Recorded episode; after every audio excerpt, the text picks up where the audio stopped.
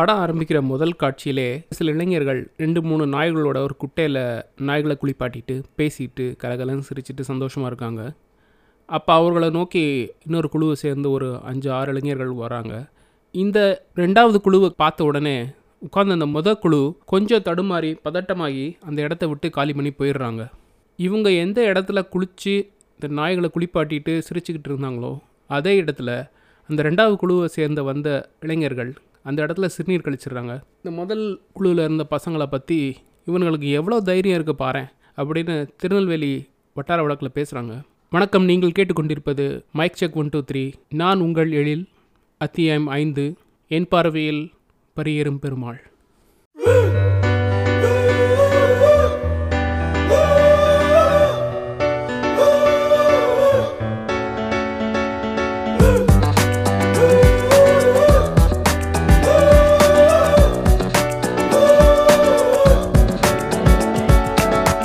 பரியேறும் பெருமாள். இந்த படத்தோட தலைப்பை பற்றி ஹீரோ தனக்கான பெயர் காரணத்தை சொல்கிற மாதிரி ஒரு காட்சி இருக்கும். அதாவது பரின்றது குதிரை பெருமாள்ன்றது பெருமாள் சாமி. ஸோ குதிரை மேலே ஏறி வர்ற பெருமாள் சாமின்றதை குறிக்கிறது தான் பரியேறும் பெருமாள். இந்த படம் ஏன் எனக்குள்ள இவ்வளோ ஒரு தாக்கத்தை ஏற்படுத்துச்சு? ஏன் அதை பற்றி உங்களோட நான் பேசணும்னு நான் நினைக்கிறேன்? அப்படின்றதுக்கு சில காரணங்கள் உண்டு. முதல் காரணம் கதைக்களம். திருநெல்வேலி மாவட்டத்தில் புளியங்குளம்னு ஒரு ஊரில் நடக்கிற கதை தான். அங்கே பரியன் இருக்க ஒரு பையன் அதாவது பரியன் பெருமாள் பிஏபிஎல் படிக்க திருநெல்வேலி இடம் கிடச்சி போய் சேர்றப்பல அங்கே அவருக்கு நிகழ்கிற அனுபவங்கள் தான் மொத்த படமுமே. அதில் வர காதல் அதில் வர சாதிய ஏற்றத்தாழ்வுகள் வலி அவமானம் சண்டைகள் போராட்டம் இப்படி பல பல விஷயங்களை ரொம்ப அருமையாக அழகாக திரையில் கொண்டு வந்ததில் ஒரு இயக்குனராக மாரி செல்வராஜ் வந்து நூறு சதவீதத்தை கடந்து வெற்றி அடைஞ்சிருக்காருன்னு தான் நான் சொல்லுவேன். அதுவும் படம் ஆரம்பித்து முதல் அஞ்சு நிமிஷத்தில் அவர் வளர்க்குற கருப்பின்ற நாயை கொண்டு போய் ரயில் தண்டவாளத்தில் கட்டிடுவாங்க. ரயில் வரும். இவர் போய் கருப்பியை அவுத்து விடுறதுக்குள்ளே கருப்பியை ரயில் அடிச்சிட்டு போயிடும் அது அடித்ததும் ஒரு ஒப்பாரி பாடல் வரும்.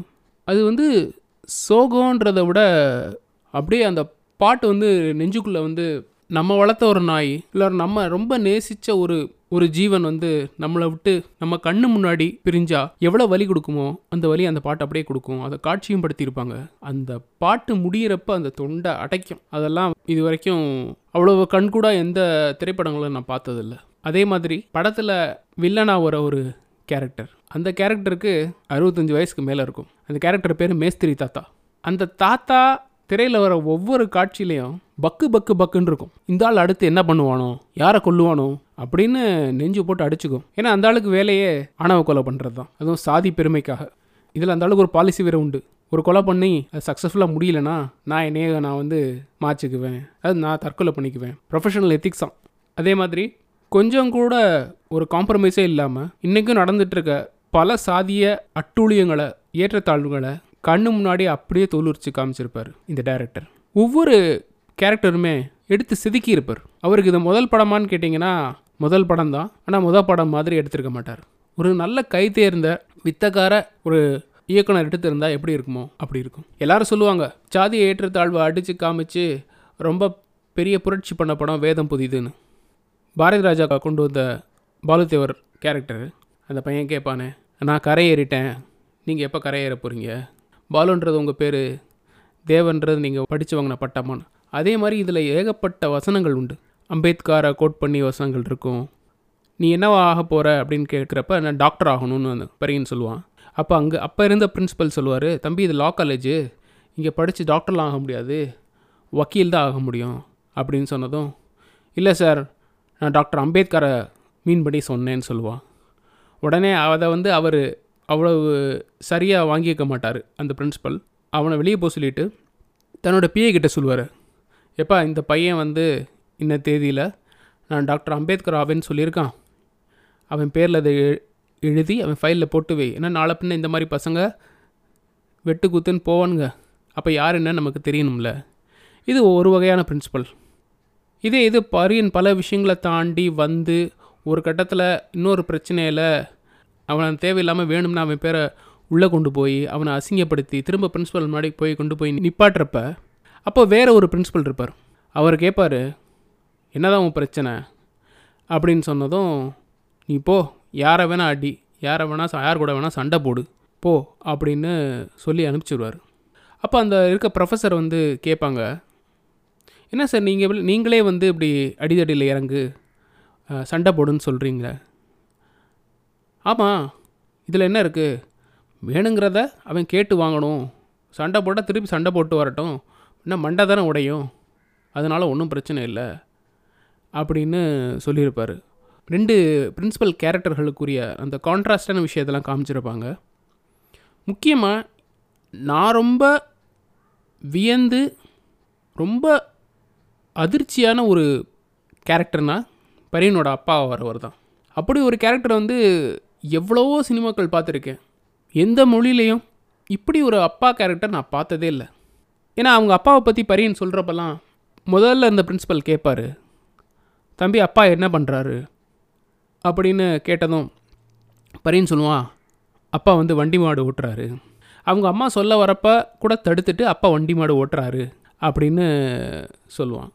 அப்போவே நமக்கு ஒன்றும் புரியாது. ஏன் இவன் சொல்கிறது அவ்வளவு ஸ்திரமாக இல்லை? அப்படின்னு தோணும். சரின்ட்டு அப்பாவை கூப்பிட்டு வர சொல்லிடுவாங்க பரியன் போய் நம்ம சண்முக சுந்தரம் ஒரு கட்டட தொழிலாளி அவருக்கு கொஞ்சம் சாராயம் வாங்கி கொடுத்து அப்பாவை நடிக்க கூப்பிட்டு வந்துடும் அவர் ஐநூறுரூவா வாங்கிட்டு ஐயாயிரம் ரூபாய்க்கு நடிப்பார். தான் பெத்த புள்ள மாதிரியே கோவப்பட்டு பிரின்ஸ்பல் முன்னாடி அடித்து ரணகலம் பண்ணிடுவார் அப்போ கூட வந்து தான் அப்பா என்ன வேலை பார்க்குறாருன்றத சொல்ல மாட்டான். அவனுக்கு அவ்வளோ ஒரு வெக்கமாக இருக்கும். ஆனால் நமக்கு புரியாது என்ன காரணம்னு. பின்னாடி ஒரு காட்சியில் வரும் பாருங்க அவங்க அப்பாவை காமிப்பாங்க. அப்படி ஒரு கோலத்தில் எந்த மகனும் தன்னோட அப்பாவை அப்படி ஒரு கோலத்தில் பார்த்துருக்கிறது கற்பனை கூட பண்ணியிருக்க மாட்டான். அப்படி ஒரு கோலத்தில் இருப்பார் அவங்க அப்பா. அந்த காட்சியை நாங்கள் வந்து பிவிஆர் தேட்டரில் பார்த்துட்டு இருந்தோம். விஆர் மாலில் அந்த காட்சி வருது. நான் வலது பக்கம் திரும்பி பார்க்குறேன் இடது பக்கம் திரும்பி பார்க்குறேன். முன்னாடி பார்க்குறேன் பின்னாடி பார்க்குறேன் நம்ம தான் எப்படின்னு பார்த்தா எனக்கு தார தாரையாக கண்ணீர் வழியுது. இங்கிருந்து திரும்பினா தங்கமணி அப்படி அழுகிறா. அந்த ரோலில் இருக்கவங்க எல்லார் கண்லேயும் அவ்வளோ கண்ணீர் வருது. அப்படியே அழுகுறாங்க. தார தாரையாக கண்ணீர் வழுது விசுமாக தான் இல்லை ஆனால் தேட்டர் ஃபுல்லாக அவ்வளோ சைலன்ஸு அவ்வளோ ஒரு எமோஷன் அவங்க அப்பா வந்து பெண் வேடமிட்டு திருவிழாக்களில் ஆடக்கூடிய கலைஞர். அதை சொல்ல கூச்சப்பட்டு தான் அவங்க அப்பா வண்டி மாடு ஓட்டுறாரு அப்படின்னு பரியன் சொல்லுவான். இந்த மாதிரி கேரக்டர் வந்து இது வரைக்கும் நான் ஏற்கனவே சொன்ன மாதிரி எங்கேயுமே வந்ததில்லை. வருமான்றதெல்லாம் ரொம்ப ரொம்ப ரொம்ப ரொம்ப சந்தேகம். அதே மாதிரி பரியனை ஒரு இடத்துக்கு அவன் காதலிக்கிற பொண்ணு வந்து வர சொல்லுவாள் தன்னோட அக்காவோட திருமணம் நடக்கிற மண்டபத்துக்கு. அவன் உள்ளே வந்ததும் அவன் யார் என்னன்னு பார்த்ததும் அவங்க அப்பா அவனை நைஸாக கூப்பிட்டு போய் ஒரு ரூமில் அடைச்சி அவனை ஆட்களை வச்சு அடித்து அவன் மேலே சிறுநீர் கழிக்க வச்சு இல்லாத அட்டுழியங்களை பண்ணி அவனை அடித்து அவமானப்படுத்தி அவள் கூப்பிட்டா நீ வரலாமான்னு கேட்டு ரொம்ப அவனை அசிங்கப்படுத்தி உடம்பாலையும் காயப்படுத்தி உள்ளத்தாலையும் காயப்படுத்தி ரொம்ப அவமானத்தோட உச்சக்கட்டத்துக்கு அந்த பையனை தள்ளிடுவாங்க அவ்வளோ ஆற்றாமல் இருக்கும் அவ்வளோ அவமானம் இருக்கும். அந்த பையனுக்கு அது என்ன செய்யறதுன்னு தெரியாமல் அடுத்த நாள் காலேஜுக்கு கிளாஸ்க்கு வந்துட்டு இருக்க எல்லா பெஞ்சையும் தூக்கி போட்டு உடைப்பான். ஆனால் அவனால் அந்த கோவத்தை எப்படி காட்டுறதுன்னு கூட தெரியாது. அந்த இடத்துலலாம் வந்து ஹீரோ நடித்த கதிர்லாம் வேறு லெவல் பெர்ஃபார்மன்ஸ் அதே மாதிரி யோகி பாபு. யோகி பாபு வந்து காமெடியை விட இந்த படத்தில் வந்து மெஜாரிட்டி குணச்சித்திரம் தான் ரொம்ப நல்லாயிருக்கும் இந்த பெஞ்சை தூக்கி போட்டு உடைக்கிற சீன் முடிஞ்சதும் பரியன் கிளாஸை விட்டு வெளியே போயிடுவான் போனதும் யோகி பாபு போய் கேட்பாப்புல டேய் பரியா என்னடா பிரச்சனை உனக்கு? அப்படின்னு கேட்பார் கேட்டதும் அதெல்லாம் ஒன்றும் இல்லை. இல்லை சும்மா சொல்லல. என்ன பிரச்சனை? எல்லாம் உங்க சேர்ந்து என்ன பண்ணாங்கன்னு. இந்த வார்த்தை கேட்டதும் யோகி பாபுக்கு அவ்வளோ ஒரு கோவம் வரும். பலாருன்னு ஒன்று அற விட்டுட்டு நான் உங்கள்கிட்ட சாதி பார்த்தால பழகுறேன். எங்கால் உங்களால் என்ன பிரித்து பேசிக்கிட்டு இருக்க? அடித்து பல்லெல்லாம் கழட்டிடுவேன் பார்த்துக்க எல்லா ஜாதியும் ஒன்று மனுஷனை ரத்தமும் சதையாக மட்டும் பார்ப்போம். ஜாதியால் பார்க்க மாட்டோம்னு சொல்கிற சில நல்ல உள்ளங்களும் இருக்குன்றத வந்து நல்லாவே திரையில் காமிச்சிருப்பார். அந்த ஒரு கேரக்டர் மூலமாக அதே மாதிரி ஹீரோயினோட அப்பாவாக வர மாரிமுத்து. அவருக்கு வந்து என்னதான் மகா மேலே ஒரு பாசம் இதெல்லாம் இருந்தாலும் சில விஷயங்களை அந்த ஜாதிய கட்டமைப்பை தாண்டி அவரால் ஒன்றும் செய்ய முடியாதுன்றது வந்து அவர் ரொம்ப தெளிவாகவே புரிஞ்சிருப்பார். பரியனை அவமானப்படுத்தின பிறகு கூட அதை அப்படியே சொல்லுவார். கொன்றுவாங்கடா என் பொண்ணை கொன்றுவாங்க அப்படின்னு அழுவார். ஆனால் அதே அப்பா தான். பரியனோட அப்பாவை இதில் அவர் சாதியை சேர்ந்த பசங்கள் வந்து அவமானப்படுத்தினதும் அந்த அவமானப்படுத்துகிற பையனே போட்டு அடிப்பார். ஒன்றும் தெரியாத பிள்ளைக்கு எல்லாமே கற்றுக் கொடுத்துருவா போல். சும்மா அவர் பாட்டுக்கு இருந்த அந்த மனுஷனை பிடிச்சி ஏன்டா மானபங்கப்படுத்துனீங்கன்னு பண்ண பையனை போட்டு அடிப்பார். இதுக்கப்புறம் இந்த பசங்க போய் கொலகாரம் பேசுகிற தாத்தாவை பார்த்து இந்த பையன்தான் ஃபோட்டோவை காமிச்சு அவனை கொல்ல சொல்லிடுவாங்க அந்த மேஸ்திரி தாத்தா தான் யமகாதகராச்சே. எல்லா கொலையிலையும் ரொம்ப ஈஸியாக விபத்தை மாற்றிடுற ஆள். அந்த மாதிரி அசால்ட்டாக கொலை பண்ணிட்டே போவார். எல்லா ஆணவ கொலைகள். குச்சமே பட மாட்டார். அந்த ஃபோட்டோவை பார்த்துட்டு உடனே கேட்பார் இந்த பையன்ட்ட வேணால் நான் பேசி பார்க்கட்டுமா? நல்ல பையனாச்சே அப்படின்னு அதே மாதிரி மானபங்கப்படுத்தப்பட்ட பரியனோட அப்பா அவர் ஹாஸ்பிட்டலில் அட்மிட் ஆகி ட்ரீட்மெண்ட் எடுத்துகிட்டு இருப்பார். அப்போ பரியனுக்கு அவ்வளோ கோவம் வரும். ஒரு கத்தி எடுத்துகிட்டு போய் இதை பண்ணவங்கள நான் வந்து குத்தாமல் விட மாட்டேன் அப்படின்னு ரொம்ப கோவப்பட்டு சொல்லுவான். அப்போ அவங்க அம்மா சொல்லுவாங்க இது உனக்கு இப்போ தான்ப்பா புதுசு. உங்கள் அப்பாவை பொண்ணுன்னு நினச்சி தூக்கிட்டு போய் என்னெல்லாமா பண்ணியிருக்காங்க அவ்வளோ அவமானப்பட்டிருக்காரு உங்கள் அப்பா. படம் மொத்தமே படமாக்கப்பட்ட விதம் வந்து ரொம்ப அற்புதமாக இருக்கும். ஒவ்வொரு கேரக்டரையும் வச்சு செதுக்கியிருப்பாங்க.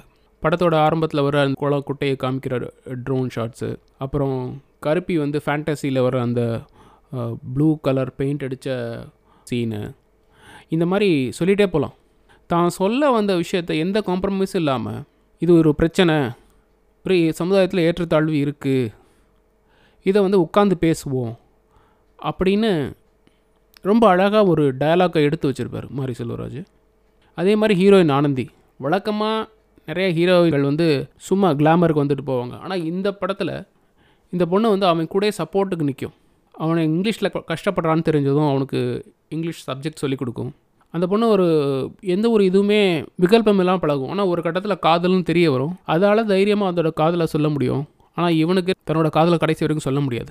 அவங்க அப்பா கூட கேட்பார் எப்பா என் பொண்ணுக்கிட்ட நீ சொன்னதே இல்லையா? நீ அவளை காதலிக்கிற? அப்படின்னு. இந்த இடம் வந்து கிளைமேக்ஸில் வரும். அப்போ பரியன் பதில் சொல்லுவான் நீங்கள் நீங்களாக இருக்கிற வரைக்கும் நான் நாயாக இருக்கணும்னு நீங்கள் நினைக்கிற வரைக்கும் என்னால் நான் மனசில் நினச்சதை சொல்லவே முடியாதுங்க. அதாவது அவன் அந்த பொண்ணை லவ் பண்ணானா இல்லையன்றதை அவர்கிட்ட சொல்லிக்கவே மாட்டான். அப்போ அவர் அந்த இடத்துல வந்து ஒரு ஒரு வார்த்தை சொல்லுவார். தெரில தம்பி நாளைக்கு என்ன வேணால் நடக்கலாம். இன்றைக்கி படிங்க. ஏன்னா எதுவும் நம்ம கையில் இல்லை. பார்க்கலாம். அப்படின்னு சொல்லியிருப்பார். இதில் ரொம்ப அழகான ஒரு காட்சி அமைப்பு இருக்கும். ரெண்டு டீ கிளாஸ் நடு மல்லிகைப்பூ. இந்த பக்கம் சாதா காப்பி இந்த பக்கம் கடுங்காப்பி நடுவில் அந்த மல்லிகைப்பூ. இவ்வளோ அழகான ஒரு காட்சி அமைப்பை வந்து சமீபத்தில் நான் எங்கேயுமே பார்க்கல. அவ்வளவு கவித்துவமான காட்சி அது. இந்த படத்தை பற்றி பேசுகிறப்ப எனக்கு ஒரே ஒரு வருத்தம் தான் உண்டு. அதை நான் இங்கே நல்லா ஸ்ட்ராங்காகவே பதிவு பண்ணணும்னு நினைக்கிறேன். நம்ம எவ்வளவோ படங்களை கொண்டாடுறோம். ஜாங்கோ அன்சேண்டுன்னு சொல்கிறோம் இன்னும் எவ்வளவோ அடிமை தலைகளை உடைச்சி வர்ற ஹீரோக்களை கொண்டாடுறோம். அதெல்லாம் நம்ம ரசிக்கிறோம். ஆனால் ஒடுக்கப்படுற மக்களோட வழியை பற்றி பேசுகிறப்ப மட்டும் ஐயோ இது சாதி படம். இதை பற்றி ஏன் பேசணும்? எப்போ பார்த்தாலும் இதே தான் வேலையா? இதே மாதிரி தான் நீங்கள் படம் எடுக்கணுமா? ஏன் இதை தவிர்த்து வேறு எதுவுமே எடுக்க மாட்டேங்கிறீங்க? இந்த கேள்வியை எஜமான் தேவர் மகன் சின்ன கவுண்டர் நாட்டாமை குட்டி புலி மருது தேவராட்டம் இந்த மாதிரி சமுதாய படங்கள் முக்கியமாக திரௌபதி இந்த மாதிரி சமுதாய படங்களெல்லாம் வந்தப்போ கேட்டிருக்கலாமே? அதெல்லாம் சாதிய படங்கள் இல்லையா? அதெல்லாம் சாதியை தூக்கி பிடிச்ச படங்கள் இல்லையா? ஏய் நான் பெரிய ஆள் நான் பெரிய சண்டியராக்கும் இதெல்லாம் சாதிய படங்கள் கிடையாதா? முக்கியமாக விருமாண்டி விருமாண்டி சாதிய படங்கள் இல்லையா? அப்போ ஒரு வாதத்தை வைக்கிறாங்க.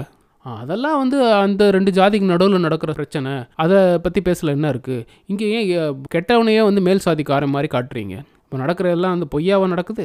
நிஜத்தை காட்டுறதே இல்லையா? ஏற்றத்தாழ்வே கிடையாதா? யார் யார் சார் இன்றைக்கி ஜாதி பார்க்குறா இந்த கேள்வி எவன் கேட்டாலும் பலாருன்னு எனக்கு வைக்கணும் போல இருக்கும். இன்றைக்கி வரைக்கும் எல்லா இடத்துலையும் பார்த்துக்கிட்டு தான் இருக்காங்க. அது அரசியல் கட்சியாக இருக்கட்டும் பொது விழாக்களாகட்டும் ஒரு கம்பெனி ஆகட்டும் முதல்ல கேட்குறது ஏ நீ நம்ம ஆளா பேசி நாலு வாக்கியம் முடிக்கிறதுக்குள்ளே இவன் என்ன ஜாதி? இவன் என்ன இது? இவன் என்ன ஆள்? இதுதான். எனக்கே நடந்திருக்கு. என்னோடய பழைய மேனேஜர் ஒருத்தர். ரொம்ப நாள் நல்லா பேசிட்டு தான் இருந்தார். ஒரு நாள் நானும் அவரும் டீ குடிக்க போகிறோம் அப்போ என்கிட்ட கேட்குறாரு எழில் நீங்கள் என்ன கேஸ்ட்டு நான் இந்த கேஸ்ட்டுன்னு சொல்கிறதுல எனக்கு ஒன்றும் பெரிய அசிங்கம் கிடையாது. நான் சொல்லிட்டு போயிடலாம். ஆனால் நான் சொல்லலை. அதுக்கு பதிலாக அவர் பேரை சொல்லி எனக்கு ரெண்டாவது கல்யாணம் பண்ணுற எண்ணம் இல்லைங்க. இருந்தால் என்ன சாதின்னு சொல்கிறேன் நீங்கள் பொண்ணு பார்த்து கொடுங்க. அவரோட பதில் ஹி ஹி ஹி ஹி ஹி. அதனால் சாதிய வழியை சாதிய ஒடுக்குமுறைகளால் பாதிக்கப்பட்ட படங்களை பார்க்குறப்ப இது சாதி படம் அப்படின்னு ஒதுக்காமல் அந்த படம் தர வழியை அந்த படத்தோட உணர்வை முழுசாக உங்களுக்குள்ளே உள்வாங்குங்க. உள்வாங்க முடியாட்டியும் குறை சொல்லாதீங்க. மற்றொரு சந்தர்ப்பத்தில் இன்னொரு நாளில் பெரிதொரு அத்தியாயத்தில் உங்களுடன் இணையும் வரை உங்களிடமிருந்து விடைபெறுவது உங்கள் எழில். நன்றி வணக்கம்.